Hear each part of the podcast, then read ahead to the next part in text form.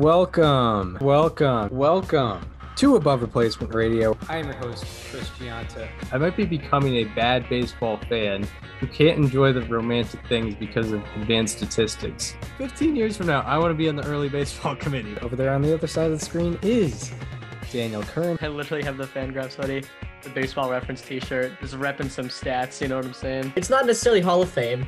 It's not necessarily above average, but we can guarantee you we are better than just the standard replacement level college sophomore.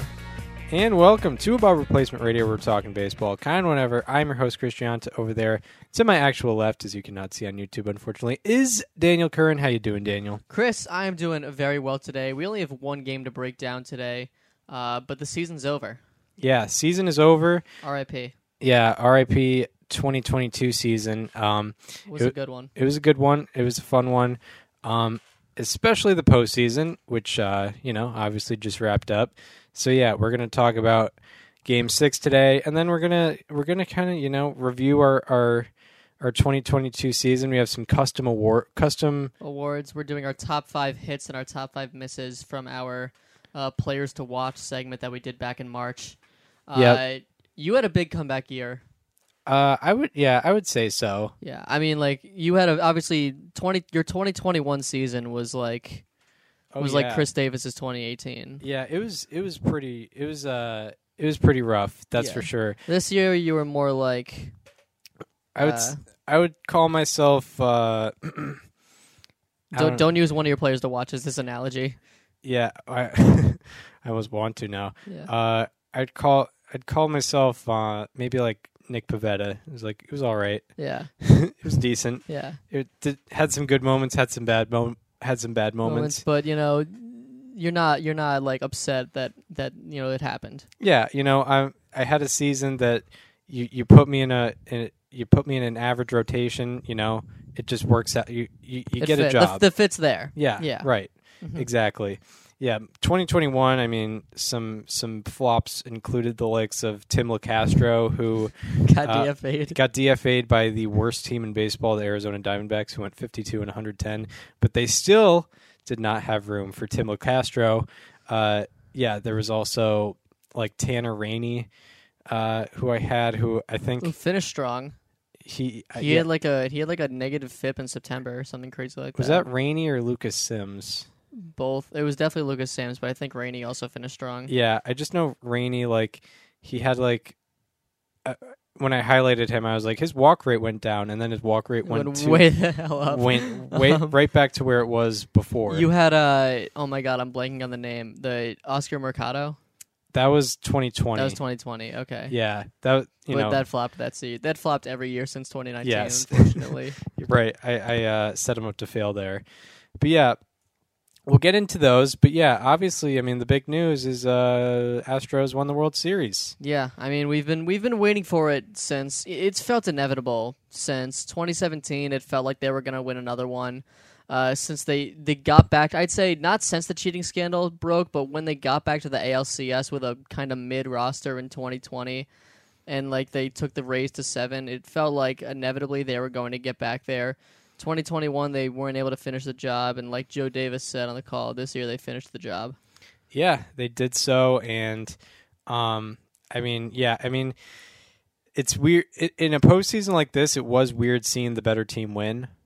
Mhm. Like, yeah, like you know, obviously the Phillies they beat the Braves and the Cardinals and the Padres. They beat the Mets and the Dodgers, and you know, like uh, so we saw that in the National League, and so it was weird to see like, oh, the better team won. This just seems wrong. off. Yeah, this doesn't seem like I saw, you know, I saw the Astros celebrate in the middle of the field, and I was like, it's just doesn't feel like this. It felt. It didn't feel like a World Series win. It felt like they were advancing to the World Series again. I don't know why. yeah, I felt that way, but I was like, no, it's not over right now. Like they still got to go play like I don't know the best team from Mars. yeah, true. Like they gotta, you know, they won the MLB. Now they got to go uh, intergalactic. Exactly. Uh, they got to do that. Yeah. Um.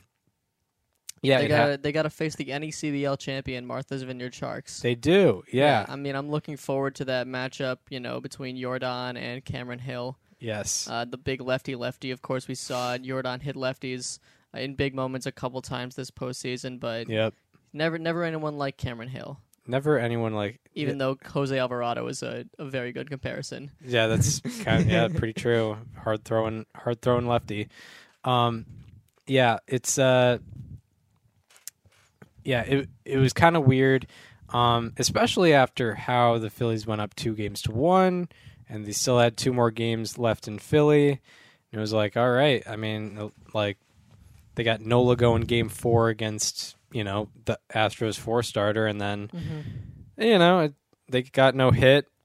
Um, the Phillies had their best chance to turn things around in Game Five, didn't do it, and then yeah, it was all it was all Astros. There are a lot of parallels with this series and the 2021 ALCS because Yeah. the Astros were down 2 1. It felt like a foregone conclusion that they were going to get beat, and then their pitching just turned it on in the last few games. Yeah, and sh- know, the no hitter in game four, uh, one run allowed in game five, and then one run run allowed in game six. I Yeah. believe the the only runs. I'm sorry to cut you off, but the only runs the Phillies scored after game three were on Kyle Schwarber's solo home runs. um, yeah, it, yeah, outside of uh, Jean Segura's RBI single. Oh yeah, that. Well, that didn't count that didn't. We rescinded that uh, after the because they, they they didn't tie it. So they didn't tie it, so it didn't matter. yeah. Um, but yeah, like, uh, and oh yeah, big shout out to uh, our acquaintance Garrett Cody, who's a Springfield College uh, student here, fellow COSJ senior, uh, editor in chief of the Springfield Student on campus. Uh, he came. He we were in the newspaper office. He came up to me at my little cubicle at the student newspaper office. And this was right after the Phillies went up seven to nothing, or they won seven to nothing, went up two to one in the series, and he said, "Who do you think's winning?" And I was like, "Phillies," and he was like, "I don't know, man. I'm getting like, I'm getting like last year's Red Sox Astros vibes," and you know, I, I wanted to deter him, but the setup was there, Mhm. and it went exactly like that. I don't want to take credit for this, but I do want to acknowledge that this exists. I had that thought after game three. right? I didn't want to say it, and I obviously I have no way of proving it. So you you're just gonna have to believe me or not believe me. But I absolutely had that thought after game three It's it's against the Astros. Kyle Schwarber's hitting home runs because like people were talking like outside baseball fans, like non Red Sox Astros fans, after the the game three that the Red Sox won 12-3, We're talking about oh here we go another World Series with the Boston Red Sox like how original.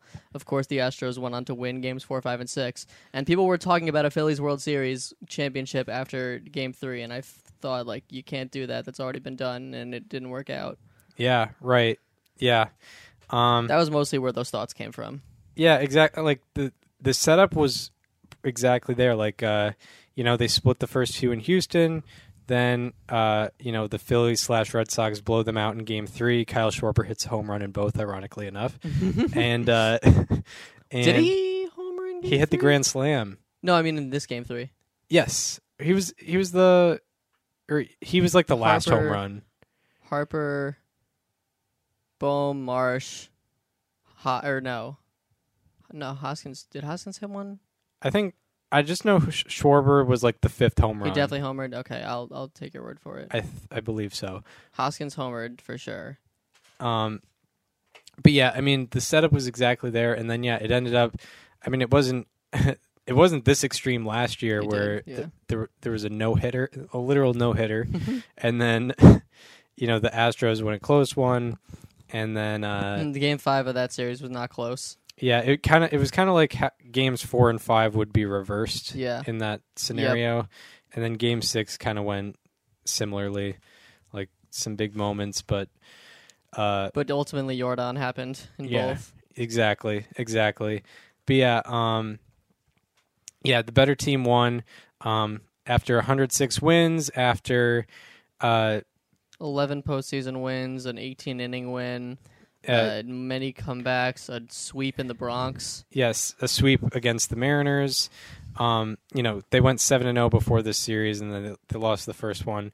Uh, yeah, and they're continuing to break the narrative that teams that sweep the LCS.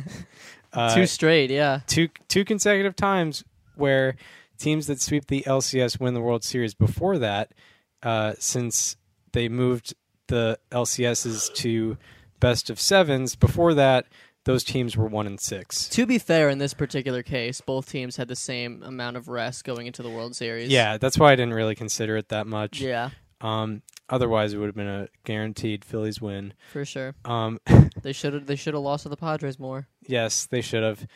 Did Bryce Harper hitting that home run cost the Phillies the World Series? That's a good. That's a good argument. um, yeah, Schwarber. Sure, it was the most iconic home run uh, in recent Phillies history. It's the swing of Bryce Harper's life, but what did it cost? Right. Yeah, I can't wait for the Dorktown on that. um, yeah, Schwarber did hit a home run game three. It He was did, just very yes. forgettable because it was kind It of was the fifth one. Yeah, it was in- insignificant. Um, but yeah, uh, just breaking down the game, pitchers duel. Uh, arguably the wheel- the best Wheeler's looked. Um, I know he's Yeah. had. I know he's had you know a performance where he went seven shutout innings, but I think there was a little bit of luck with that. With this one, there was no hard contact against him.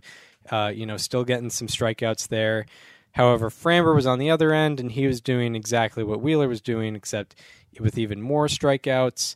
Um, and uh, you know, get keeping the ball on the ground as he always does. And uh, you know, the first one to crack ends up being Framber.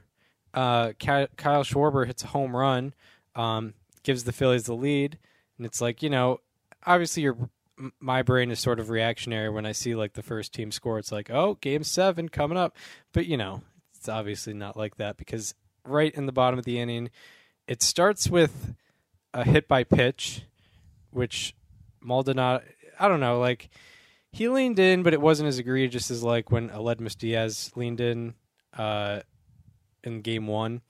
But he, you know, maybe a little bit of controversy there. However, after Maldonado, um, was it Pena?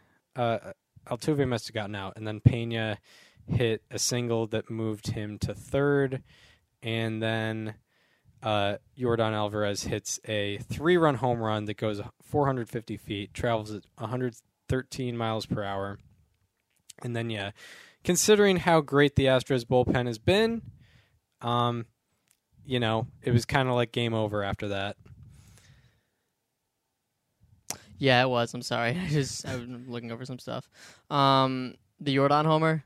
Yeah, Yeah, that was that was it. It was funny because uh, Wheeler was looking really good up until that sixth inning. He hadn't given given up a ball with a exit velocity above 90 miles an hour until Jeremy Pena hit that 95 mile an hour uh, single through the middle that brought Altuve to third. That was really nice base running from him because I didn't even, I didn't even consider him going to third, and he was there like felt like before the center fielder even fielded the ball. yeah, right, yeah, um, yeah. Maldonado was on the bases. Um, that yeah, it was weird, weird to think of him going first to third, um, but he did. But yeah, that didn't end up mattering because Yordan just hit it way over, and then uh, then he gets driven in eventually by Vazquez, and then it's Astros bullpen from there. And uh, I mean, quite simply, it's just they win the ball game. They're up by three. They're going to win the ball game. Yeah, I mean it was what Neris, Montero, and then Pressly to finish it off. Or no, it was Abreu, not Montero.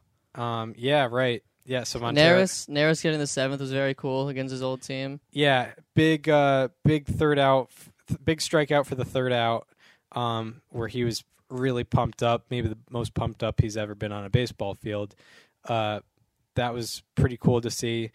And yeah, I mean, uh, I think th- I think what everybody is is what the most consensus we can get from this Astros World Series championship is happiness for Dusty Baker. Absolutely, that shot uh, of all the coaches around him, like swarming him, was was very nice. Yeah, Made me very happy. Um, I don't know if you saw like the r- replay from the dugout, but he didn't even watch the final play. Like he was updating his scorecard as Kyle Tucker was catching the ball, wow. which is just such a just that's a true Dusty move. It's beautiful. Yeah, it's uh it's something. I mean, a baseball lifer absolutely. Um he won the 1981 World Series as a player. 41 years later, he gets the opportunity to manage a World Series team. And you know, I mean, his story with the Astros like you know, this that's where you just take all the pre 2020 Astros stuff out of it where it's Mhm. like he took over. He was like the most apologetic about the scandal, despite Yeah. not being involved in it at all. He was he was literally managing a different team. Yeah, yeah, One, by the way, a very underrated storyline that I don't think anyone touched on was the fact that the last team Dusty Baker managed before the Astros had Bryce Harper on it, true. Yeah, and they were facing each other. Yeah. And uh, you know, he's also a guy who's gotten so close a couple times. 2002, most notably. 2002 most notably with the with the San Francisco Giants. Um and you know, he takes over the Astros who are not, you know, especially think thinking back to 2020, especially uh you know, unliked by the baseball world. hmm Um, you know, he's kind of And he's a likable guy. Like it was an Yeah. un- it was a likable manager joining a otherwise unlikable team. Absolutely. And he takes the reins. He's very diplomatic about things. Um, you know, a rough, uh, shortened 2020 regular season, but makes up for it uh, with a great uh, run that and brings them one game away from the World Series. Then manages them to 95 wins. Uh, manages them to 95 wins when you know it was people people some people were predicting the Astros would win the division you did some people were predicting the A's because they had won the year before I don't believe I did pick the Astros. I think you did Oh, for 2020, yeah, I did. uh for 2021 Oh yeah, no, that year I definitely did. yeah you did um and uh and yeah leads them there uh leads them to the World Series and then this year obviously you know they lose they lose Correa uh arguably their best player but you know decent replacement yeah. um, and uh, you know manages them to 106 wins and 11 and two in the postseason. Uh, just a dominant team. Yeah, it's probably it's. I think when the dust is settled, we're gonna have conversations about like which uh, which of those Astros teams from that era was the best, and it's hard to imagine that team isn't. Yeah, the like it's it's funny because I don't even think it's is it the most games that they've won. How many? Actually, it probably is. How many did they win in 2019? Um, they won felt like- 100. They won 107 in 2019. Okay, yeah, because I was gonna say that felt like the most dominant. Like they had Gerrit Cole and you know another Cy Young Verlander season, and also Yeah. Zack Greinke still in his still at the tail end of his prime. Yeah, Alex Bregman. Yeah. uh, top two in MVP. Uh, yeah, you know Altuve. Altuve, Spring, like the like I was watch I was rewatching some of those games. They had Correa, Alvarez as their six seven in their Mhm. lineup. Yeah, but you know ultimately, you know that team, that team Didn't get it done. They didn't get it done, They and had also two chances too. Also, like they didn't sweep any playoff series. They went to five with the Rays, six with the Yankees, and then seven in the Nats, which the, t- seven uh, against the Nats, which they lost. But yeah, I think they went ten and eight in the playoffs that year. This year they went eleven and two. Yeah. Um, they were yeah, absolutely dominant. Um, Jeremy Pena wins uh, World Series MVP. Naturally. Uh it should have been I think it should have been Framber Valdez. I agree.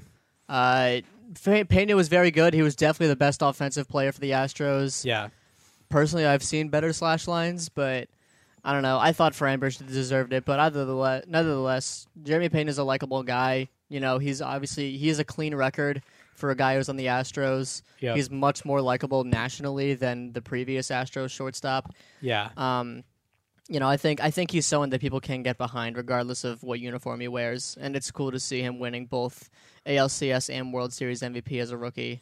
Yeah, absolutely. Um, yeah, uh, definitely an easier guy to root for for sure. Uh, he hit 400 with a 1023 OPS. Um, you know, had some big er moments, uh, including the go-ahead home run in Game Five. Probably that's the most notable one. Uh, he had a couple doubles as well, um, and the single that um, that got him on before Yordan Alvarez's home run. But yeah, I, I you know gotta praise Framber Valdez. You have to. he's I mean, yeah, like I, I definitely think he deserved it. He had a one four six ERA, t- you know, twelve and a third innings, two earned runs.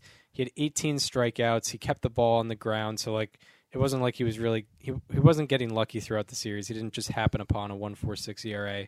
He absolutely dominated, eight up innings. Um and you know, like that's why they were able to you know, a big reason of as to why they were able to win those games. You know, obviously the the only pitcher in that series to win multiple games, um, which is uh, a factor as well.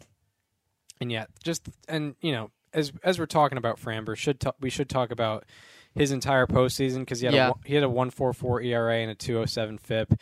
His strikeout rate was thirty four point four percent, which was over ten percentage points above his regular season. What was his uh, ground ball rate? Um, I didn't uh, I didn't check that, but his whiff rate was thirty point two percent. Wow. Um, I could check his uh, check his ground ball rate right now as we're talking about it. Um, but yeah, I mean that's usually in the upper 60s or 70s. Uh, oh yeah, you cannot you cannot hit a ground ball on a swing and miss. Uh, so I have to redo the search there. Um, his ground ball rate was 64.8 percent, which is great Which is around his uh, average. around average. And when you add in the strikeouts and, you know, still, you know, an average walk rate, which is good for him, I mean, just dominant. He was, he was, you know, you, I guess you could argue Cristian Javier, but he was the best starter uh, on the Astros. He was the best pitcher on the Astros this uh, postseason. Oh, no doubt. Yeah, uh, it's. I mean, obviously it doesn't matter, but he should not have been getting game three and four. Right. Which, yeah. to be fair, I, you probably don't put him against Verlander uh, above Verlander or Framber, but the fact that they put McCullers over him is tough. Yeah, yeah, yeah. Um, but yeah, like Framber was doing like like you know Justin Verlander. He had some. He had some. He had two. You know, half of his playoff outings were rough and Mm-hmm. not good, and contributed to. Well, one almost contributed to a loss, and the other did Actually contribute, contribute to a loss. Which was still an extra innings loss. Uh, true. Yeah. Like you could even argue he didn't blow it, even though Yeah. he- they had a five nothing lead. They should have won there, but I, I digress. Yes. But Framber stepped in and did and did ace stuff. Yes. When Justin Verlander wasn't doing ace He stuff. very much did, and obviously Javier did as well. Um, one thing I do want to talk about is Rob Thomson's uh, lineup construction. The fact that it just didn't change throughout the entire like those entire three games where they were not scoring any runs is wild. Like Rhys Hoskins, I know that you know it's tough to judge over a small sample, you know how guys are doing, but like his only hits in the NLCS were homers. Like he was never he's never been on a tear offensively. It's just when he hits them, he hits them big. Like why is he batting second? And also why is Bryce Harper not batting top 3? Yeah. The- Right. The, the best guy on your team hitting cleanup. I know it sounds right in theory, but it really isn't. You should be getting that guy more at bats. Yeah, right. Yeah, like you could have easily switched places, you know, Hoskins and Harper. I know you'll mm-hmm. get into it, but yeah, like Yeah. I've also just with a number two batter, um, typically you're putting a guy who gets on base more and you know isn't maybe like the wild card slugger type who is hmm you know maybe will have like a 300 on base percentage but a 500 slugging. But you know Hoskins is kind of that wild card guy who maybe you hit fifth or sixth but he's not you know he's definitely no guarantee to get on base.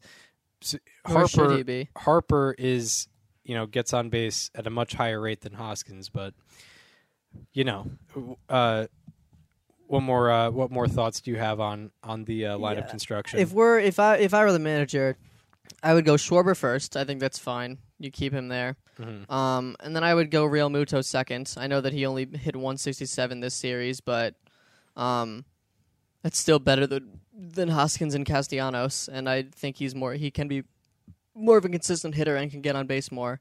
Um, and then you know it gives you that lefty righty, and then back to a lefty for Bryce Harper at third. That one's pretty easy. And then Hoskins and Castellanos, you can go wherever with them. Uh, they both had a sub four OPS this series. They were pretty bad. yeah Um, obviously, Realmuto had a very good first couple games, then he kind of slowed down over the last few. Um, yeah, he had four hits in the series, and at least two of them were in game one. So that's that's not great, but I still would have put him second in that order instead of third. Right. Yeah, I yeah, I agree that Hoskins being number no Hoskins being number 2 is definitely the most egregious. Like at least Har- with Harper you can argue like you know, uh, you know, cleanup hitter, You want him with guys on, but you could Yeah. still get that at third. You should still get that at third. right. Um I'm trying to look yeah, Nick Castellanos didn't hit a single home run in the playoffs. No, he didn't. I like I was just realizing that. I was I was like thinking back to like the big Castellanos moments, but There were there really weren't any. Like, yeah, he he kind of like because of how good the Phillies' offense was, you didn't realize how bad he was doing. But Nick Castellanos had a 478 OPS in 17 playoff games this year. In other news, world peace has been uh, achieved. Yeah, I mean that's good news for the rest of the yeah, world. especially with elections coming up, like it's a, it's a good sign. yes, yes, very good sign. And all this talk about the economy and democracy on the line, but Nick Castellanos just had a horrible postseason. Like, what are we doing, stressing about the bad things in the world? Yeah, I'm I'm looking forward to the one dollar twenty five cent gas prices that are incoming after a performance like this in the World Series. Yeah. Um, yeah. Uh, He did. You know what's very funny too is that he was actually really good on defense this whole series. yeah. It was a real flip flop there. he, he did a he did a quick swap. yes. yeah. He. Yeah. He did not. Yeah. He was not showing up. Um, especially with the home run ball. Um, kind of weird, but but yeah. Um, who are some other who are some other shout outs? Fran, you know, Framber obviously good credit. You know, Javier we talked about last Um, episode. Brandon Marsh was solid throughout the whole postseason. Yeah. I know I know he was on the losing team eventually, but he he definitely played very well. He obviously homered in that one game. Um, yeah, I thought he did pretty pretty well while he was in there. Uh, yeah, like you know, especially for a guy who was regularly in the in the nine spot. Bryan Um, Abreu was awesome. Yeah, I'm- Pressly was awesome. Uh, uh, Hector Neris, two scoreless innings. I know that it's only two, but he was excellent. Jose Urquidy in that one game was solid. Um, Verlander got a win. he did. Pitched He- well enough to get one. Yeah. Uh, Ryan Pressly went 11 innings, no earned runs, 13 Wow. strikeouts, three uh, three walks. Um, I'm looking for Bryan Abreu because he's the other guy. Like, uh, Foolish Baseball actually had a tweet, uh, a stat about him, where I think he was like third. I think third most uh, strikeouts in a postseason in which a run was not allowed. That makes Um, sense. behind like Cody Allen, funnily, funnily enough, and Yeah, guy. he was nice in 2016. he was great. Um, and Bryan Abreu, eleven and a third, no runs allowed, nineteen strikeouts, four walks, uh, one oh eight FIP for Bryan Abreu. Uh, stuff was looking nasty as well. Absolutely. Um, just lots of swings and misses coming from him and his slider and his fastball. Um, and yeah, I mean the the Astros, the Astros bullpen was talked about uh, a lot for good reason. I mean they were, you know, once the Astros got a lead late in the game, you just knew it was over. No doubt. Yeah, I mean, especially in the way that it happened, like Yordan crushed that ball 450 feet to dead center. It's funny, like you literally, as a cliche, you just say, "Oh, 450 dead center." That's literally Yeah. what. That's quite literally what won the Astros the World Series. like it was exactly 450, and it was dead center. I, I tweeted this, but it really makes me wish we had we have Tal's Hill still. yeah, that Can yeah. you imagine, like just the image of a ball going over the hill, back at the wall, back Mar- at the hill? Marsh trips over the hill. It's out of here. to be fair, it was Vierling, but yes. Oh, it was. Oh, it was Vierling. Yeah, yeah. That would be. Uh, It's ju- just Matt Vierling running up the hill, just not even looking. The ball just it clings off like 20 feet above it and comes back into play. I know it was. I know it was probably physically dangerous, but the image of a professional athlete just like stumbling up that hill, like as he's looking up in the sky, And on that stage, it's like Ah. it's. It It's a shame. It's so funny. it's a shame that the Astros got rid of Tal's Hill right before they went on this amazing run where they were in the postseason for a deep run every single year. yeah, exactly. like it was they. I mean, I I think they had it in 2015. Uh, yeah. Well, I remember. there were postseason games then. I remember um I remember they got rid of it right before 2017 and like the ironic thing was like oh they they They sacrificed Tal's Hill for a World Series. they or they well they got rid of Tal's Hill so they so the camera could be closer to Oh yeah, that's true. to the field that's funny. um but yeah uh yeah great great moments great performances by the Astros um And the picturing- I'm Phillies. just picturing Vierling just running straight up that hill. like he's not even looking at the ball. He's not even looking up. He's just running back, being like, "I know it's out there somewhere. I'm gonna turn around eventually." And it's just 30 feet over his head. The the most egregious thing about that was they had flagpoles in Yeah, the field in the in field, the field of play. like that was the most dangerous part about it. Not yeah, that like there that. that's like a, that's like a flawed high school field. yeah, Like everyone, everyone had that one high school field. No matter uh, mostly baseball because other sports are you know the field is very very cookie cutter and there's Yeah. no you know the regulations don't appear to be any different. But like there was always that one really weird baseball field that you played on. For me, there was a field with just a straight fence across the whole outfield. yep, So like left and like the the left and right fields were like way deeper, but center field was the the shallowest part of the outfield. yeah. That's very funny. What, what was your what was your high school weird high school field story? Um, well, actually, it was probably like the last, the last high school game I ever played. It was in Thomaston, Connecticut. Mhm. Um, yeah, there was, like, there was a, there was a hill leading up to the parking lot in left field, but it was part of the field of play. It was like Oh yeah, it was like huge. Where like it was way steeper, way steeper than Tal's Hill. Um, like you would have to climb it. yeah. So there was that, and then there was like, um, you know, the classic like softball fields that's part of center Mhm. field. One uh one thing to note about that uh that one field, it also had the shortest backstop you've ever seen. Mhm. Uh, like like if there was a pass ball and a guy was on third, you weren't scoring. yeah, Like it, it took like two steps back for you to for you to be out. Like you were just it, you just weren't scoring. It was as simple as that. right. Yeah, um, yeah. Weird, weird fields. I'm trying to find videos of this field just for reference. Weird fields can be funny. Absolutely. Um, yeah, this is the best shot I got. Like you could see how close the camera is from home plate, and like the yeah, yeah. Right field is like right field is dude. like a- I played right field there. It was the most pressuring thing ever because Oh like if a ball got by you, it was an inside the park home run. Yeah, that sucks. That sucks. Um, but yeah, so Astros win. Um, any other takeaways from the from the series? Um, I mean, it was cool to see this Phillies run. I think it's something that we're going to talk about for a while. A hundred percent. Um, and I mean, I think, I, I think this is the ultimate. Like, people need to get over the cheating stuff. Oh yeah, Like, people, people won't, and that's whatever. You know, there will always be the people that say, "Oh, they're still cheating, definitely." And breaking news: nothing's ever going to come out. yeah, absolutely. Especially because there's a bigger um, emphasis on looking at them. Yeah, I, I'm pretty sure uh, there was some sort of like people paying extra attention. Right. Yeah, absolutely. Yeah, the the Phillies run was cool. This whole postseason was cool. Like you know, the idea that it was Fa- Phillies Padres instead of what obviously should have been Braves Dodgers again. hmm That was a fun thing. That was awesome. Um, uh, it was a good postseason as a whole. Um, now that like this postseason lasted so much longer than any other, or maybe maybe besides 2020. But it's so funny now that we're at the end of it to think about the random teams that were in it. Like the Rays were in the postseason. yeah. The Blue Jays were in the postseason. The Cardinals, even Right. though they literally won their division.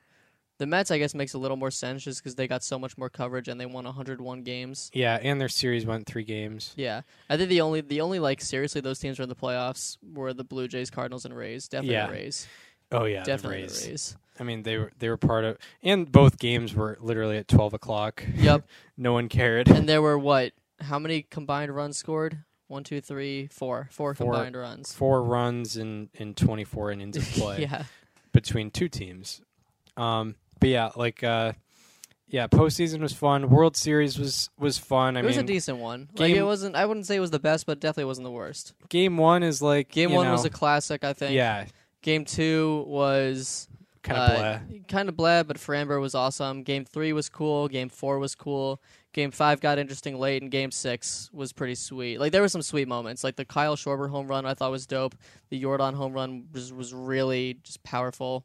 Yeah, I just know like as if I were uh, either team's fan base, I'd be uncomfortable the whole time, which means like from Yeah. a neutral fans uh, standpoint Is good. is good. Yeah, like um, yeah, that's just uh, how it is. Yeah. Like if you're an Astros fan, I don't think you felt confident that you were going to win it absolutely until the Yordan home run, which was nine outs away from the actual end of the series. Yeah. By the way, shout out shout out to World Series as of late. They've been cooler. I don't think there's been a sweep in, in ten years now. Yeah, it's been since two, I, I was in sixth grade, and now I'm about to graduate college. Yeah. Shout out to every shout out to every team. w- yeah, letting shout out the to oth- yeah. letting the other team win at least one. 2018 Re- Ian Kinsler, thank you so much. Thank you. Like you know, Thank you for throwing that ball away. I needed something to do that Sunday night, so you know, uh, why not watch my team win the World Series? yeah, Series? why not end uh, end the weekend on a high note? Absolutely. It's- this makes Monday so much better. Yeah. Even though I'm definitely not sleeping that much because oh, I, I, have to- didn't sleep at all that night. because I have to go. I have to get up at six thirty because it's high school. But uh, but yeah, Co- college has really like four years of college has made me realize think like why did high school exist like that? yeah, it was. It's it's dumb. Like you're telling me I used to get up at six thirty every day for Yeah. seven years, I can barely. hundred eighty days a year, yeah, I can barely get up on Tuesdays when my first class is at ten fifty. and I and I had class at seven forty five in the morning. Yeah, My last two years of high school, I had chorus first period. Like I was singing at seven forty five in the morning for two Yeah. years. Are you telling me that was a thing? unbelievable. I also had I had gym class first period one year. yeah, That like, was even which to be fair, like nobody like it was it was borderline like it was really barely even a gym class. I Like, get that. To call it that cuz like I mean it was it was 7:45 in the morning like nobody Yeah, took no, it seriously. yeah, that's how that's how it is sometimes. Yeah. Um, yeah. Uh, so yeah, fun season. It's our third full season we've covered, fourth full postseason we've covered. wow. Um, yeah, pretty wild. Um, so that's good. Another another successful uh, season of ARR as we uh, head on into the off season, where you know we'll try There's to no lockout, no lockout. which like is big. we might get a free agent signing in December. We kind of got one tonight. Oh yeah, right. Oh yeah. I mean, there's there's a lot of things we could get into. Maybe maybe next episode, but there were a lot of managerial hirings that we just that yeah, we- Skip Schumaker. I, I was wa- I was watching a video about the Marlins today, and I saw Don Mattingly. I was like, "Wait, who's managing the Marlins again?" Oh yeah, Skip Schumaker. right. Yeah. that that happened. Bruce Bochy got m- hired to manage the Rangers. Right. Yeah. um, that's pretty weak. That's pretty cool because you know, like you know, that means the Rangers are going all in. Like you don't bring Bruce, Bruce Bochy out of retirement to be like, yeah, you're gonna train these young kids and get them to the yeah. next level. You're part of our like seven year plan. Exactly. Right. Yeah. like no, you're trying to win now if you hire Bruce Bochy at this stage. Yeah. Yeah. It's yeah. It's pretty interesting. Like Um, considering they are a developing team. Who else is hired new man? Oh yeah, the, The White White, Sox. Sox. Pedro Grifol. Yeah. Like. It's funny, like I saw it, it was a guy, and I've never heard of him. And I'm I was like, you know what? Great, great hire. this is this is what they need. yeah. He's he clearly was born like a- after, af- ni- I think he was born in 1950. yeah. like you know, I, I bet like the Google trend for Pedro Grifol age just completely spiked. yeah, I bet I bet he, you know, I bet he's seen like a probability chart before in his life. I bet he's seen like an RE24 Yeah. in his life. Yeah. It's like I can I can I, d- I can deal with that. Yeah. He was born in oh, he, dude, he was born in 1969. yeah. Heck yeah. So he's When I when uh, I said 1950, I meant 1970. So unfortunately, he wasn't born then. But Yeah, he was uh so he's, you know, 53 right now. yeah. Um Well, actually, he's uh, 52 because his birthday's in late November. Uh shout out November birthdays. Yeah. Yeah. Woo. Woo. Yeah. It's the only start the off season on a high note. Um, but yeah, I- I'm gonna check the Google trend for that. we gotta love that. But yeah, One of the f- most fun things is like, huh, people cared about this at a certain time, which even though that just makes sense, yeah, it's like looking up uh, like the like what channel is truTV and seeing it spike every single March. Right. Yep, exactly. Hundred percent. Yeah, and it's just like random, like a random college basketball player just gets Googled. Yeah. Um, yeah, like Jimmer Fredette. but yeah, uh, the 2020 season is uh, officially behind us. Uh, so it's time for us to do a little bit of reflecting. Yeah. Um, so yeah, every year, uh, every every year since we started covering regular seasons, uh, we've done players to watch for every single MLB team. Um, and you know, uh, you know, usually usually it's an under the radar guy who we expect to kind of pop off this year, get more people's attention this year. So a lot of the time, a lot of the time it's a risk, but a lot of the time it comes out as a reward.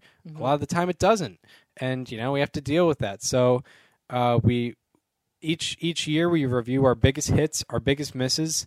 Um, we start out with the hits because it's just funniest to end on our flops and what our worst takes were, because it's just good to do that. So um, yeah, I mean, uh, what do we want to? So yeah, do you want to start off with um? Should we? sh- So I'm assuming we both we both went top five. Uh, I went top six, Okay, so I'll I'll let you start then. Yeah, I'll do. I'll do. we'll Uh, alternate. So my my uh, number six hit uh, was uh, Tommy Edman.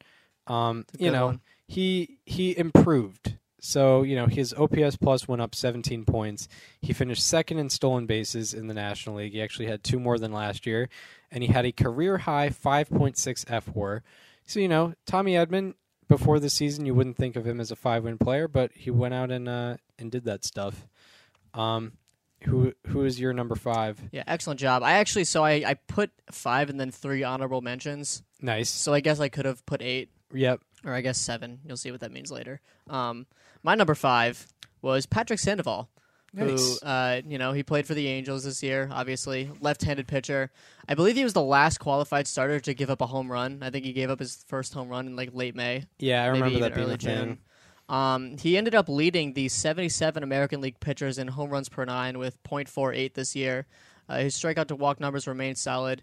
I'd say the only reason he's five and not higher on this list is because he didn't qualify for the ERA title. He pitched 148 and two thirds innings, but other than that, Patrick Sandoval had a solid season on, on an otherwise forgettable Angels team. Yep. Yep. A hundred percent. Uh, my number five was Blake Snell, who I mean, when I picked him, you know, I think a lot of people still associated as- associate him with his Cy Young and you know being dominant in the 2020 playoffs, but he was coming off a year where he had a 4.20 ERA, uh, and at for most of the season his ERA was above five, but he ended it very very well. So I pointed that out. And Blake Snell, um, his ERA plus was better by 19 points this season. His ERA went down by 0.82. His FIP went down by 1.02, and his walks per nine went back down by 1.2. Uh, so you know, you know Blake Snell, he, it, oh, what what the hits are based on is if they improved and like how Yeah. well they improved. So, I also considered like expectations into mine. yes, yes, 100. percent So uh, you're number five. My number four. You're number four. yeah. Um, so this guy, performance wise, probably better. Like he was definitely better than my fourth best player, but I think he had higher expectations than everyone else on this list. Yep. Uh, my number four is Alek Manoah. Oh yeah. He had a really excellent season, a 2.24 ERA in 196 innings pitched. Uh, he decreased both his walk rate and his home run rate pretty significantly. Uh, his strikeouts went down, but he was still able to get outs. Obviously, yeah. uh, he was an All Star, a Game One starter on a playoff team. Uh, Alek Manoah is my number four. Yeah, my number four is uh, someone behind the dish in Sean Murphy. Uh, his OPS plus went up 22 points. He had 5.1 FWAR, which was third most among catchers. So, you know, right now he's probably one of the better catchers in baseball uh, after a season like this. And he also had 37 doubles, which was the most most among catchers. That's uh, fun. Your number three? So my number three is another catcher uh, and also an outfielder, Dalton Varsho Yeah. of the Arizona Diamondbacks. I tweeted this out today, but he became the first player in Major League history to have multiple seasons with 30 games recorded at catcher and center field. Yeah. He did so in 2021. He did it again in 2022. Um, this year, he transitioned into more of an outfield uh, priority role. He played the outfield a lot more. Last year, he played catcher more, and it resulted in him having a 4.6 fWAR this season. Makes sense because of you know defensively, he was able to shine a lot more. I think Mhm. uh, he had a lot of range. He has very good sprint speed. Um, he just had an excellent. Uh, Production for the Diamondbacks all year. Defensively, one of the best in the game. 106 weighted runs created plus in a you know in a very pitcher friendly ballpark. You'll take that. So Dalton Varsho is my number three. Yeah, absolutely, absolutely. Um, my number three, you know, we had the same Blue Jays player to watch, so I'm mentioning Alek Manoah again. Okay. Uh, his ERA plus was better by 35 points. ERA went down 0.98, and he finished third in the AL in ERA. However, yeah, he did have higher expectations, and his um, peripherals didn't have the same drastic uh, improvement that his ERA and ERA plus did. Um, you're number two. Yeah, I, this is fun because I, I like remembering who you had. Yep. Um, this one I'm pretty proud of. Nathaniel Lowe yes. from the Texas Rangers. He had a 140, I believe it was a 143 weighted runs created plus. Uh, he had the f- he was tied for the third highest weighted runs created plus among first basemen, only trailing Freddie Freeman and Paul Goldschmidt, and he was tied with Pete Alonso in weighted runs created plus. Yeah. that's pretty impressive. Uh, I believe he had a top like one of the top like 15 weighted runs created plus in the entire league among qualifiers. Uh, I mentioned that you know he was going to take a step forward in playing with Semien and Seager, and he certainly did that at a first base. Nathaniel Lowe is my two. Yeah. Wow. He had the same weighted runs created plus as Pete Alonso. That that means weighted runs created plus is useless because Alonso had the most home runs and RBI. So Yeah, Uh, yeah. did he have the most home runs? No, he didn't. I was know say he had most. he definitely RBI. had the most And he had 40 home runs or something like yeah, that. and he had 800 RBI he had for all we know. yeah. Uh, my number two is Clay Holmes. Um, great pick. his ERA plus was better by 34 points this year. His ERA, uh, you know, regular ERA went down by 1.06, and I would say he went from kind of a relative unknown to an all star. Uh, in this uh, in this year, I think he did gain some notoriety when he was traded to the Yankees and when he did well for the Yankees last year. But he really established himself as one of the better relievers in the game this year. So he's my number two. Yeah, I mean he was the premier ground god throughout the year, like an 80% ground ball rate going into June or something crazy like that. It was it was insane. He and- didn't walk a guy in the entire month of May. Yep. Yeah. It was yeah, he was he was doing really good stuff and you know, took over like Chapman is kind of done and it's no problem cuz Clay Holmes was, you know, Yeah. there for them in the ninth. Uh who's your number 1? My number one, I think you can probably guess who it is. Yeah. Uh, this this guy was my number one on day one and on the Yeah. last day. It was Steven Kwan. It's not even close. Uh, I had never heard of him until I found him on a Fangraphs depth chart uh, in like late February. I looked into him a little bit and I realized, hey, this guy had a really interesting minor league numbers, and this could probably convert into the majors, and it absolutely did. Uh, he did exactly what I wanted him to. He hit for average. He walked a lot. Didn't strike out. I believe his walk rate was almost double his strikeout rate. Wow. Uh, and he played the best defensive left field in the majors. In fact, if you don't count Yordan Alvarez because he's a DH, but for some reason Fangraphs has him listed as a left fielder, Steven, Steven Kwan led all left fielders in fWAR this year. yeah. Uh, I would argue he's the best left fielder in the American League. He's only a rookie. He might be a Rookie of the Year finalist. He probably won't win it, but I think he's gonna. I think there's gonna be reason to believe Steven Kwan didn't get enough recognition, and he is my number one player to watch from this year. My biggest hit. Very proud of him. Uh, it's cool to see that pick pay off. Yeah. Yeah, yeah, just uh prototypical like what the Guardians want from a player. Mm-hmm. and uh, yeah, I'm 24 years old or something like that, maybe 25. Um, so yeah, big things from him. I believe he coming. played with Adley Rutschman in college. Actually, That's funny. yeah. uh, my number one, you know, not quite, not quite a huge hit, but it was, it was, it was up there. I would, I would say it was. My list isn't top heavy, but it's kind of consistent all the way through. Uh, number one was Logan Gilbert for me. Uh, his ERA plus was better by 28 points, and his ERA went down 1.48. It was, his ERA last year was 4.68, and this year it was 3.20. And you know he was a guy like low threes ERA, very good, uh, consistent starter, uh, a young guy, and you know someone who the Mariners are lucky to have and lucky to have control over for the next, I think, five years. Yeah. Also pitched very well in the postseason. Um, yeah, Second time's the charm, uh, yeah. Second time's the charm. He was my 2020 Mariners player to watch, and he didn't play. and he he was not called up. yeah. Was that pre-pandemic or post? Because I know we did some of our players to watch pre-pandemic and then some post. I think. Um, well, I think. I think it was. It might have been like during the pandemic. It I was- think so because I, I feel like I remember being at home listening to you saying it. Yeah, Because you know what it was because my Mariners player to watch was Tom Murphy that year, and I definitely remember telling you that from from home yeah. on I- Periscope. it was on Periscope. Yeah, because we hadn't made the transition yet. I think that was Um, the last episode we did before transitioning. Yep. Yep, it was. Um, I have three honorable mentions, like I said. Yep. Uh, the first of which is Luis Garcia, the reliever from the Padres. Yep. um, age 35 season, he had another really solid season for the Padres. He had a strikeout to walk ratio of six. Uh, I believe over the last two years, he is the 10th lowest FIP among qualified relievers uh, at a 265. Uh, he has been excellent. He he had an uptick in velocity this year at age 35, which is very cool to see. Um, my second of which, this is probably the most fun uh, player to watch I had, Harold Ramirez. Uh, I picked him as my Cubs player to watch, and a day later he got traded to the Rays, and he hit well over 300. Didn't qualify for the batting title, but he was excellent all year.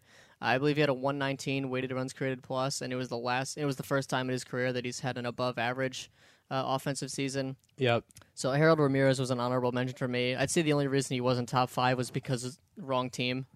Right. Um, yeah, yeah, yeah. And then my, th- I, I had to do this. My my number three qual or uh, honorable mention was Matt Moore, who was not not a player to watch this year, but.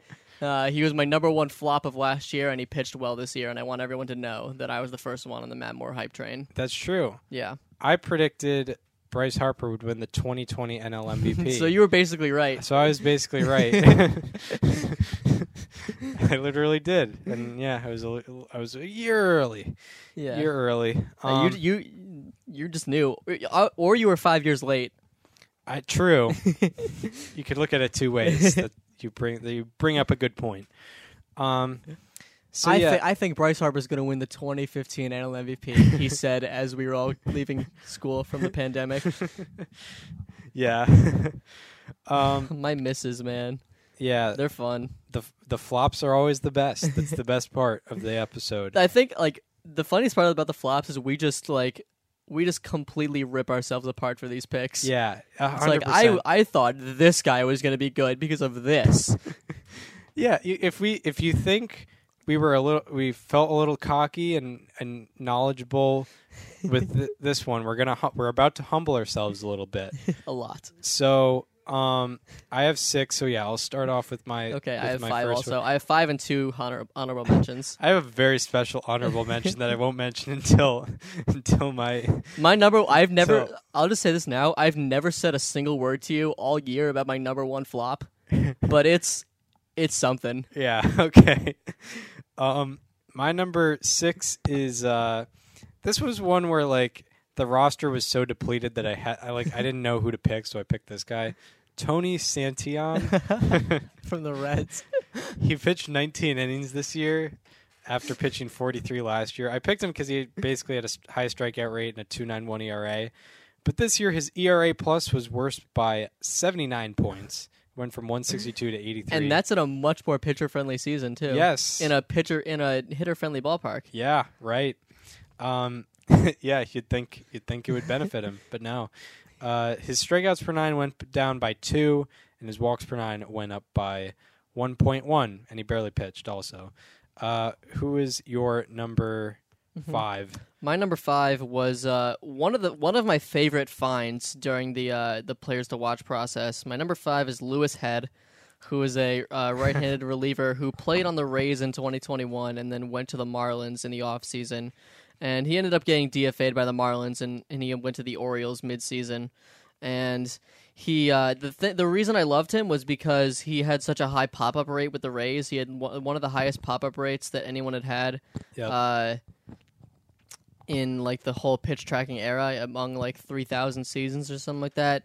Uh, unfortunately, he struggled with his fastball and had to rely on his slider, which he doesn't use to get pop ups as efficiently.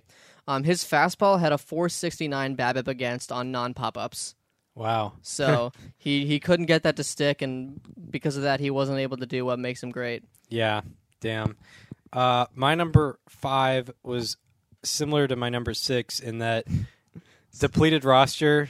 Didn't know who to pick, so I picked a wild card. I picked Alcides Escobar. He was on the Nationals, right? Yes. On the Nationals, who went 55 and 107 this year. So, I mean, like, I don't know if anyone would have been a hit. to be fair, I picked Josh Bell, which Yeah. was such a cheap pick, but he was also like my, my big off season project. yeah, yeah, yeah. Exactly. Um, Alcides Escobar, last year, he had a 105 OPS plus. You know, he did pretty well for a 35 year old shortstop who never produced Mhm. offensively. But this year, he performed like you would expect a 35 year old Alcides Escobar to perform. He had a 58 OPS plus. That OPS plus went down 47 points. So yeah, that's all I got on Alcides Escobar. Wow. Also, he only played 40 games. I think they just, They just gave up on him. or actually, they must have DFA'd him or something. They had to have. There's no way they just like sent him down to the minors. yeah, It's Escobar. okay, we're gonna have you figure it out in Harrisburg. I think. I don't know. Rochester. I think it's. I don't know where the Nationals AAA plays. Um. Yeah. Uh. Yeah, I'm trying to see his latest transaction. Um. Baseball Almanac has nothing on him since 2019. That sucks. Well, but anyway, they probably thought he retired, so they just didn't even bother. yeah. What's your What's your number four? I'll I'll Yeah. figure that out. My number four. Oof, this one hurts. Uh, my number. I- It hurts because I want a. I wanted to say that see this guy do well, and b. I should have known better. Uh, Mhm. my number four is Bobby Dalbec. Ah, Yeah, that that one hurts. Uh, his walk walk to strikeout numbers as a hitter stayed the same. Doesn't walk a whole lot. Strikes out well above thirty percent, and that that happened again this year. But the worst part, uh, his his uh, ISO his ISO went down ninety nine points wow. from twenty twenty one. Yeah, he was at 254 last year. He went down to 155 this year. So he wasn't hitting for power. Definitely wasn't hitting for contact.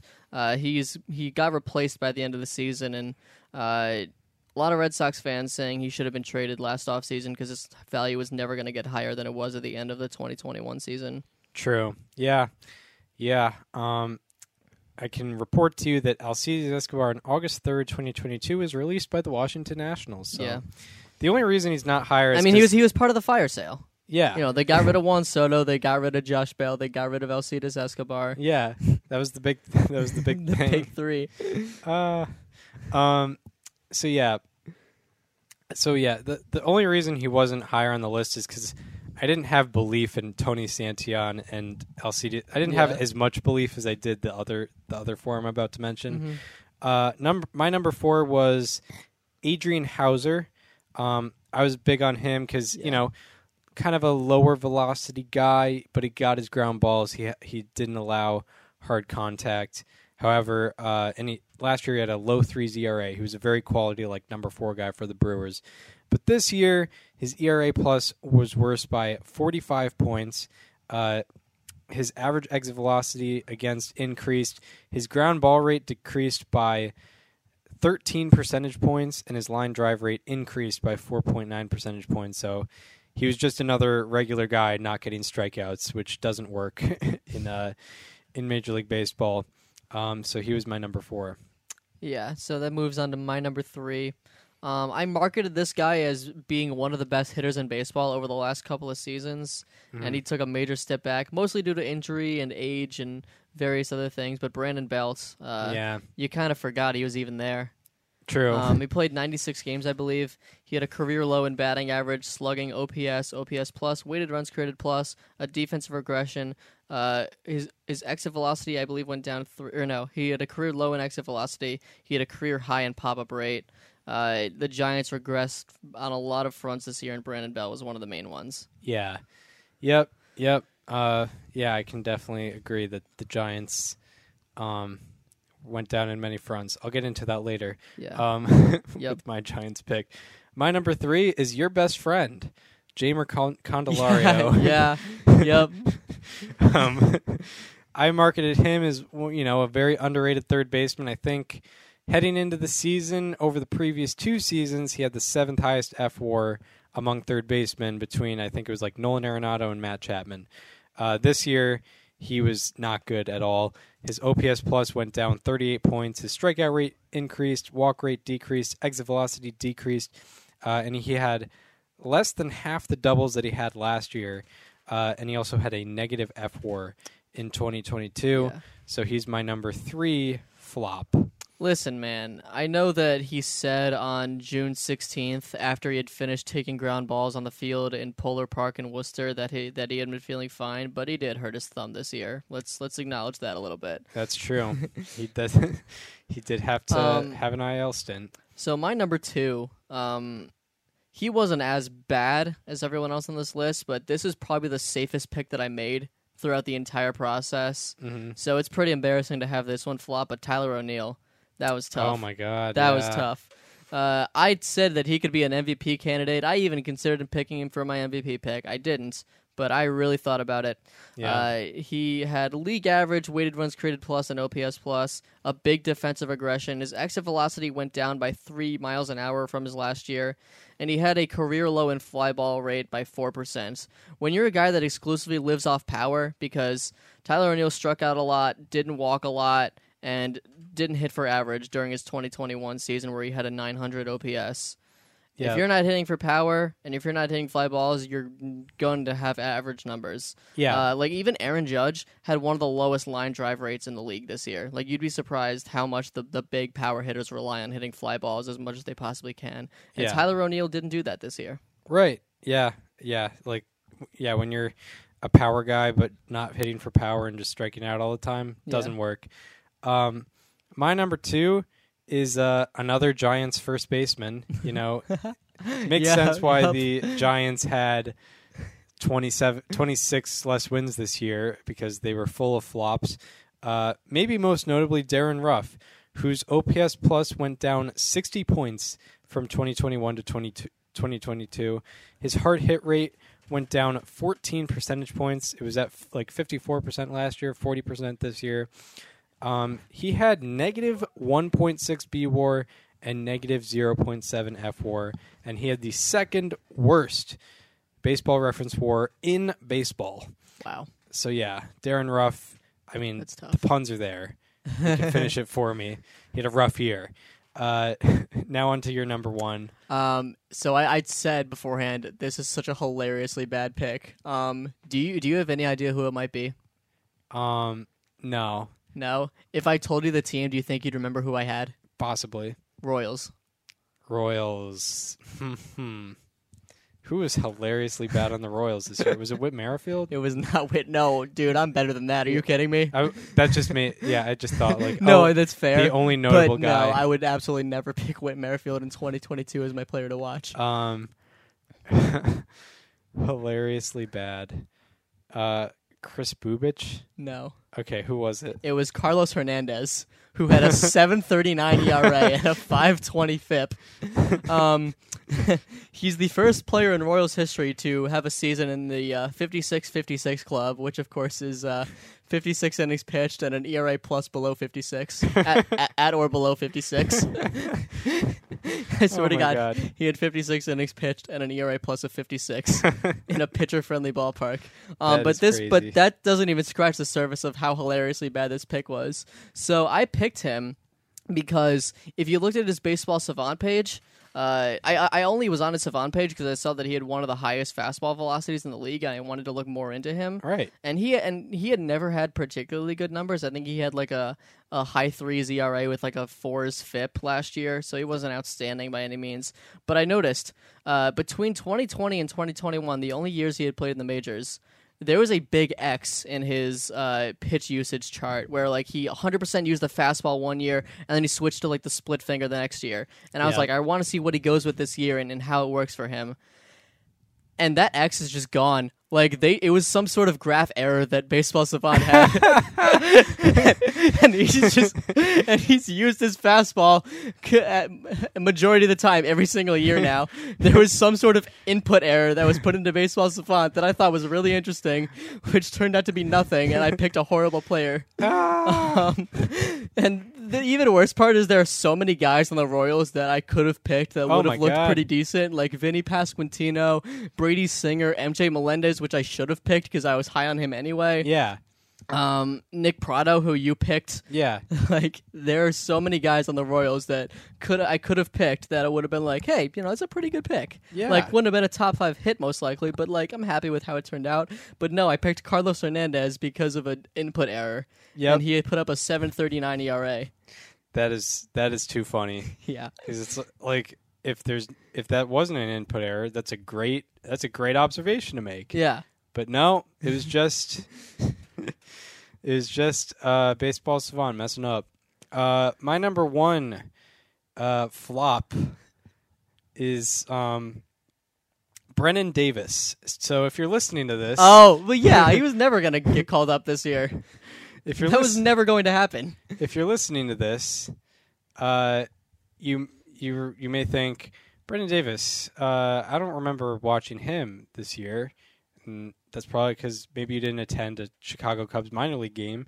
Did he even play? Like, I, what did he even do this year? Oh, he still played. Oh, actually, he played horribly.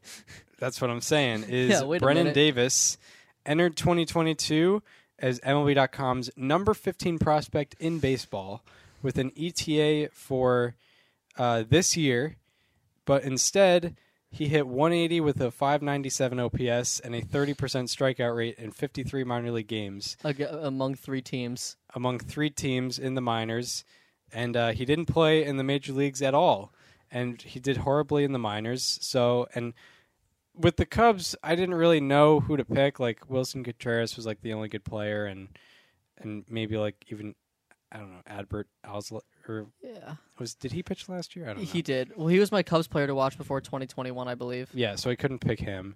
Um, You could pick him. Um, I mean, like Justin Steele could have been a good pick. Yeah.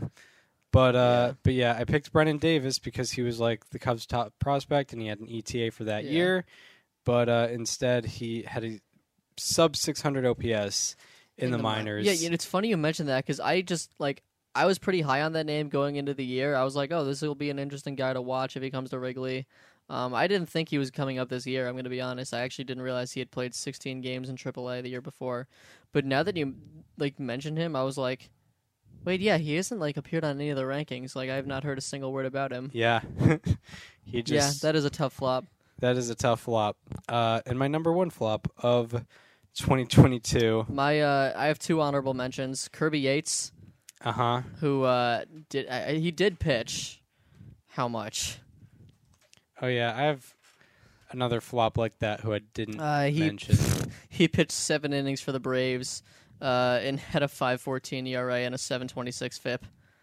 Yeah. Um, and then my second flop, uh, Connor Joe of the Rockies. He had a sub 700 OPS. Mm. Uh, started out the season pretty strong. Um, he had like a pretty long stretch. He was one of the worst hitters in the league, and I didn't even put him on slightly alarming. Not even because out of bias, because I was like, eh, no one cares about him. Which is that's so wrong. I don't mean to sound like that, but I was like, that's not a guy with huge expectations right now. Right. Yeah.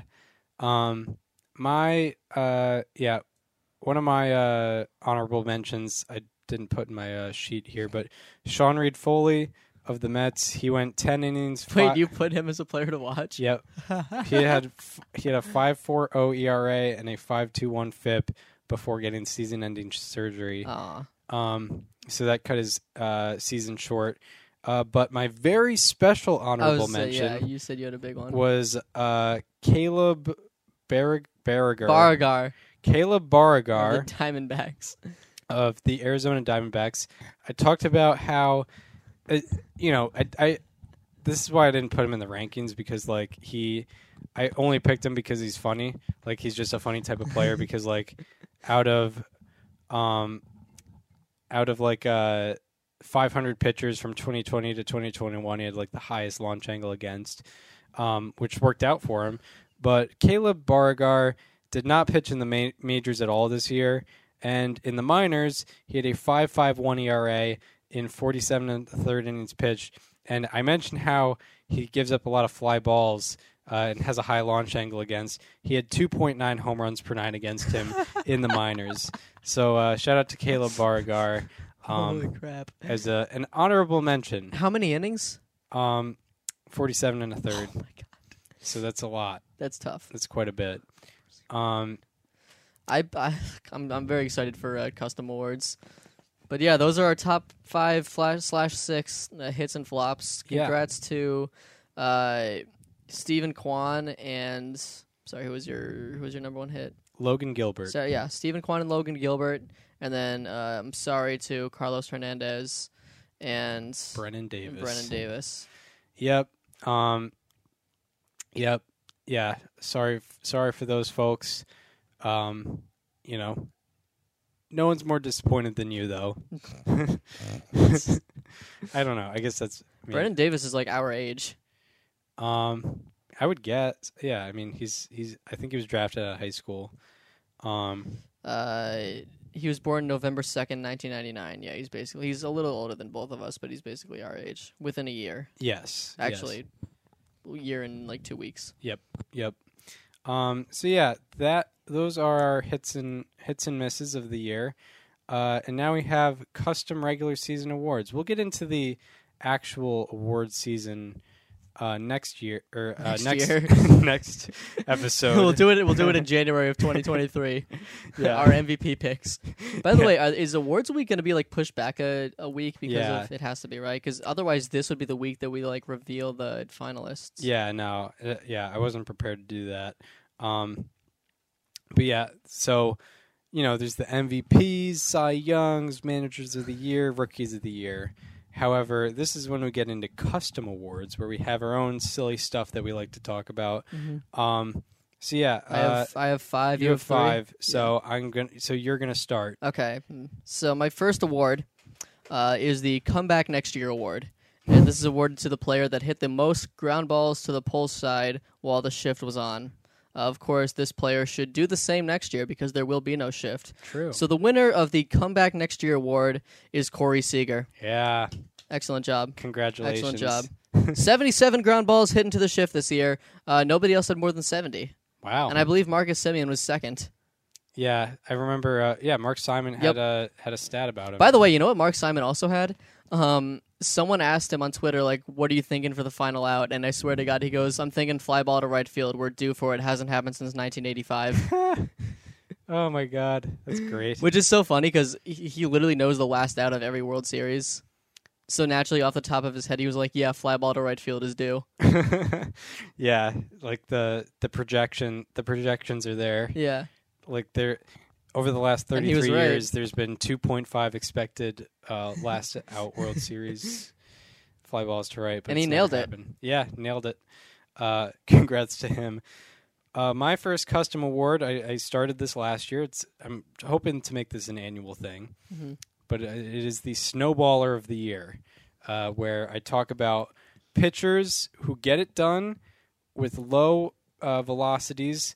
Last year, the winner was Adam Wainwright, um, who obviously, you know, he's an older guy, but, you know, doesn't have the same velocity he used to have.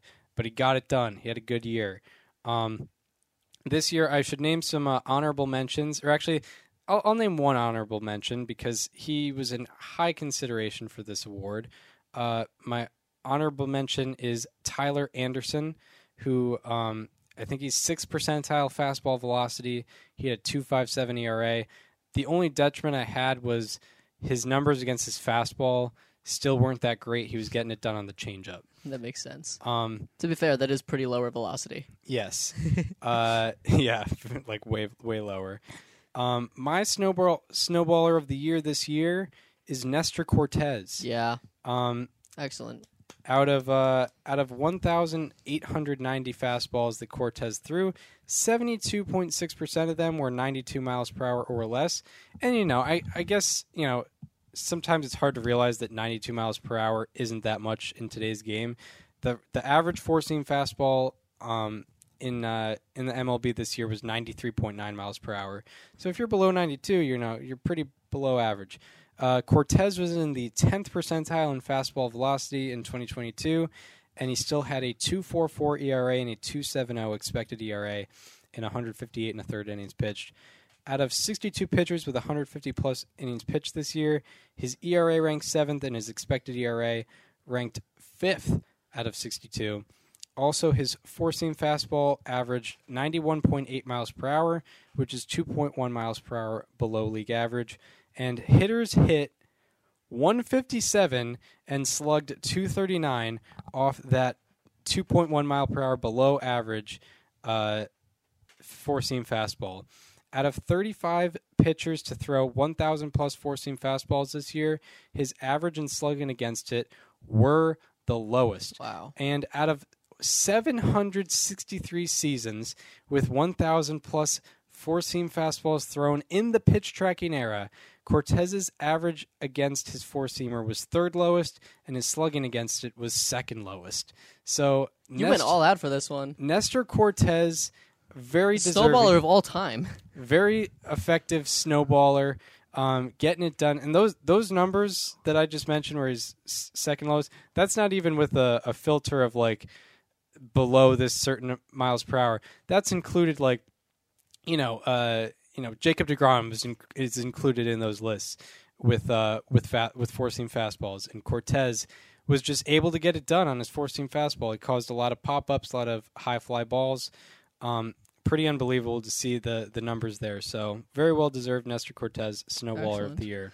So my awards, just in general, I mentioned this to Chris beforehand, but my awards are so random, and they probably won't be back next year. I'll probably just be making stuff up every single year.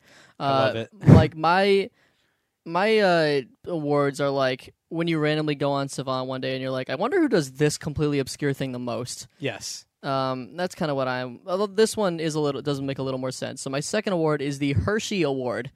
The Hershey Award is given to the player, uh, a more obscure player that is at the top of the sweet spot percentage leaderboards. Yeah. um, you know, if you look at the top of the sweet spot percentage leaderboards this year, you'll see guys like Freddie Freeman, JD Martinez, Yordan Alvarez, guys that, you know, are known for being good hitters. But above all, is this year's Hershey Award winner. It's Bryan De La Cruz. Yeah. he had a sweet spot of 43%, topped everyone in the majors this year. Uh, nobody else deserved it more. yeah. Shout out Bryan De La Cruz. He was how about that in Yes. September. And shout out to Milton Hershey. And shout out to Milton Hershey in Pe- Pennsylvania. Yes. Um, now on to the Powerballer of the Year, which that that's not like you're throwing hard fastballs. That means Powerball lottery. You're getting lucky. You're getting lucky this year. Congratulations. You know you won the lottery this year because of how much good luck you had. Um, the biggest competitor uh, against who ended up first of all 2021 winner last year, uh, Marcus Stroman, who I mean, if you saw his 2022, kind of makes sense. You know, like he got a little lucky, and then this year it wasn't wasn't quite the same for Marcus Stroman.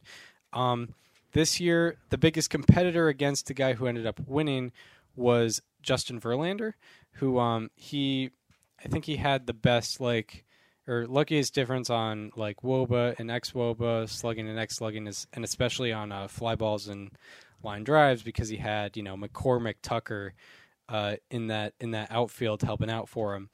Um, this year though, the Powerballer of the year is Paul Goldschmidt. Yeah. Congratulations to Paul Goldschmidt, who, out of 81 hitters with 400 plus batted balls, he had the luckiest difference in batting average and expected batting average, slugging and expected slugging, and woba and ex- expected woba. He hit 312 on ground balls, which is good for ninth highest, despite having the 39th highest average exit velocity on ground balls and being in the 26th percentile in sprint speed. So he's on the slower side. He wasn't hitting his ground balls hard, but he was getting uh, he was getting uh, hits on ground balls. All eight b- batters above him in average on ground balls, uh, they all had better sprint speeds than Paul Goldschmidt. Uh, also, this year, Paul Goldschmidt, his sweet spot percentage was below average, which is weird because uh, you know in every other year it was like above average. And also, Paul Goldschmidt, he hit 184 on batted balls outside the sweet spot zone. League average is 124 when you're hitting it outside the sweet spot zone. So, so he was 60 points above average um, when it wasn't in the sweet spot zone. So, uh, congratulations to Paul Goldschmidt winning this year's the 2022 Powerballer of the Year. Paul Goldschmidt Might lead him to an MVP. Could lead him to an MVP. Yeah. yeah, My so my next award. This is a callback to a similar type of award that I did throughout all of last year. It was a monthly award last year, yep. uh, but it's going to be a yearly award this year. This is the Mike Zunino of the Year award. the Mike Zunino award will be given to a player who throughout the season uh, displayed fantastic power at the expense of all contact whatsoever.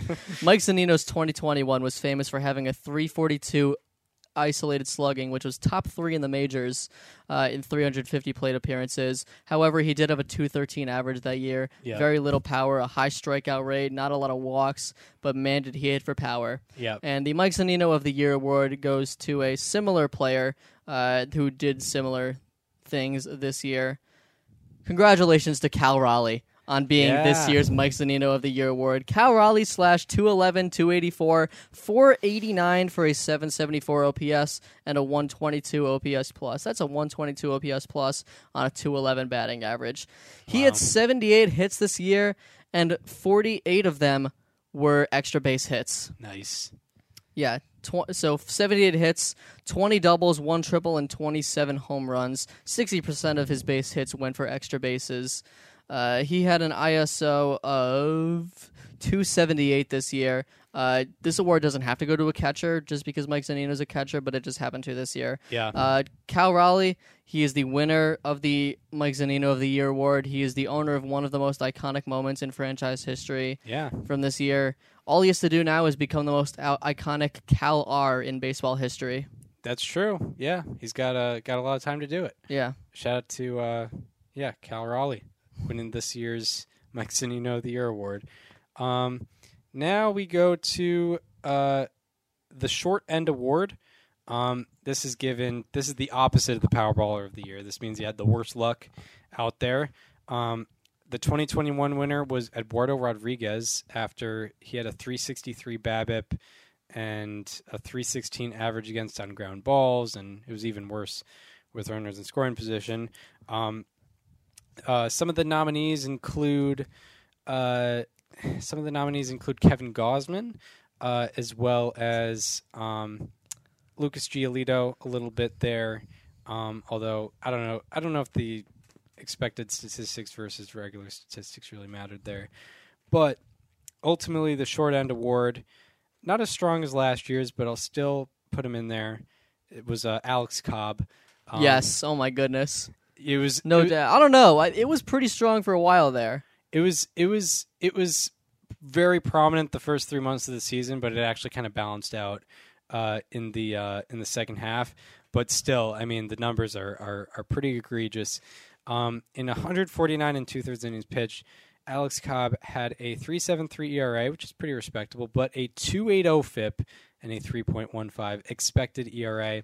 Out of 82 pitchers with 400 plus batted balls against, his batting average and expected his difference in ex- batting average and expected batting average was second unluckiest.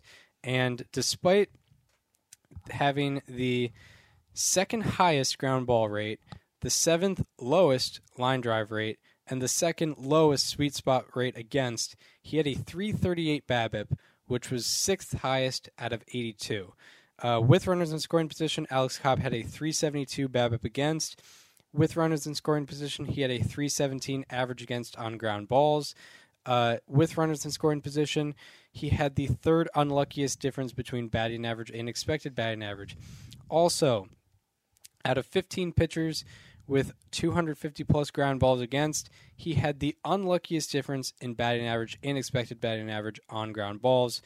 Uh, he also had a 175 average against on batted balls outside the sweet spot zone. League average is 124, so when it was outside the sweet spot zone, uh, you know his average uh, was 51 points above average. Also on ground balls hit 80 miles per hour or less, he had a 224 average against, which was 67 points higher than the league average of 157. And out of 26 pitchers to allow 80 plus such batted balls, you know, the soft hit grounders, uh, Cobb's average against on those uh, soft ground balls was the highest. So, uh, all in all, Alex Cobb, very unlucky season for him. Um, the Giants' defense digressed greatly, especially in the infield, and uh, Alex Cobb was a victim of that with uh, with Yeah. some bad luck. So yeah, um, that's those are all my awards, but we still have some more from uh, from Daniel. Yeah, so I have two more awards. Uh, each of my awards so far have gone to hitters, and in making these, I realized I needed to give the pitchers some love, so I created two more awards for pitchers. The first of which, probably my favorite award, uh, this is the Mercy Award, and it goes to a pitcher that uh, throughout the year hitters went easy on him. Let's just say it that way. uh, the winner of the Mercy Award is Griffin Jax of the Minnesota Twins. Griffin Jax threw 82 pitches in game day zone 5 this year, which is middle middle, and 35 of them, making up 42.7%, were not swung at. that is a great award. That is a fantastic award. that was the highest rate in the majors. Minimum 50 innings, 50 pitches thrown in Game Day Zone 5, which is middle middle, by the way. Wow. that is fantastic. I I love this award. We need that. This needs to be annual. This All right, the, the, Mercy, the Mercy Award will be annual. I'm sweating after that. that is great. So- dude i was i was going through and i was that was an idea i had today i was like i wonder who's had the most like pitches in game day zone 5 that were just not swung at uh, I, I put the total pitch percentage as called strikes because i figured that just any time it's not swung at it's just a called strike unless there were pitchers that had some balls thrown in game day zone 5 yeah. right. um, but uh, the highest pr- out of out of pitchers with at least 50 pitches thrown in game day zone 5 throughout the year, Griffin Jax had the highest percentage of pitches that ended up being called strikes. 35 out of 82. 42.7%. yeah. Matt Brash was second by 0.4. Nice. Yeah. Shout- but you know what? Matt Brash just says nasty stuff. Yeah. He's got. It's like, oh, I I thought this was gonna move seventeen Dude, after the after the show, we'll watch some uh, we'll watch some Griffin Jax uh, game day zone 5 being taken. Yes. It's some classic film. Yeah. And uh, your final award. Yeah. So my final award, uh, this one might be a little controversial actually, because we were kind of just discussing this the other day. But uh, my last award goes is the uh, the Prince of Pop Ups. Um, Oh, This is going to a pitcher that gives up a lot of high fly balls. Um, Cristian Javier would be the winner if we were going all pitchers, but it, I'm going with a smaller sample size, so Ooh. there will be a different winner. Uh, I just found out today that this guy still plays. Um, congratulations to this year's winner of the Prince of Pop Ups. It is Cory Abbott of the Washington Nationals. I love that. Cory Abbott, 61 of his 141 batted balls against were above 33 degrees. That is the end of the sweet spot threshold. 43% of his batted balls were high up in the sky to the point where it wasn't even the right kind of contact. Yeah. So those are my five awards. Congratulations to Corey Seager, Bryan De La Cruz, Cal Raleigh, Griffin Jax, and Cory Abbott. Yes. Congratulations. Congratulations. And uh, yeah, I guess I guess we will have we will be having a committee hearing on if we want to make the Mercy Award an annual thing. yeah, that'll be that'll be fun. Because I mean, it's it's it's pretty you like it's, Anyone can win it. anyone can win it. Yeah, it's not As long as you throw 50 pitches in game day zone 5, you are in it to win it. right. Yeah, It depends on how nice the hitters are feeling that day or those days. that is very funny. Very very good. hmm Um, so yeah, those are our custom yearly awards. Um, yeah, congratulations to uh, to all the winners. But yeah, that uh, that should do it for um, this installment of Above Replacement Radio, the last episode of 2022, where we're talking about you know baseball that just happened.